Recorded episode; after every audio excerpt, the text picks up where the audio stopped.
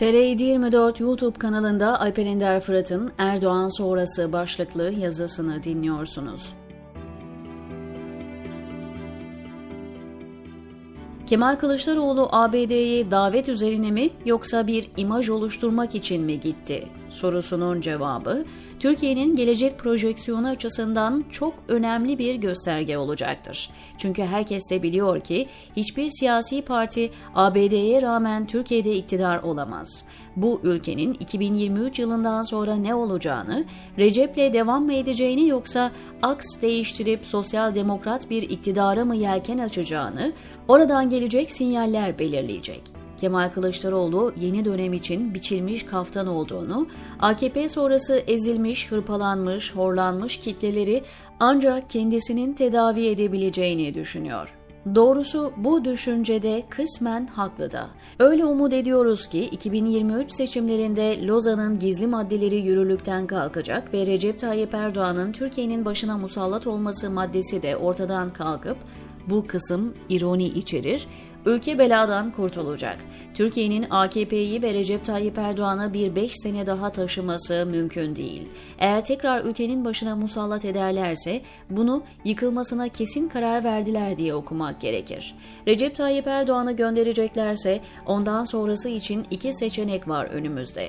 Bunlardan birincisi tamir ve tedavi politikalarının etkili olacağı Kemal Kılıçdaroğlu'nun başa getirilmesidir.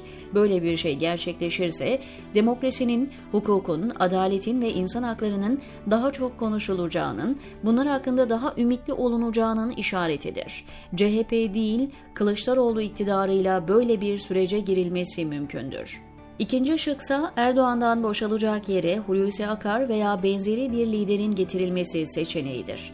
Aydoğan vatandaşın dediği gibi gerçekten de devlet Erdoğan sonrası akar konusunda anlaşmış gibi mi gözüküyor?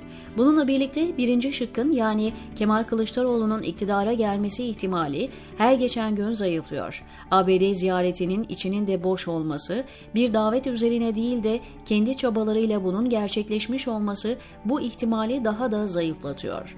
Bunun yanında görünenin aksine Türkiye'de siyasi partilerin ülke yönetimiyle ilgili inisiyatif almasının pek mümkün olmaması da bu şıkkın gerçekleşmesini zorlaştırıyor.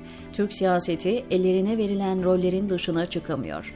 Rol çalıp kendi özgün politikalarını belirleyemiyorlar. Bunu 15 Temmuz'dan sonra çok daha belirgin bir şekilde gördük.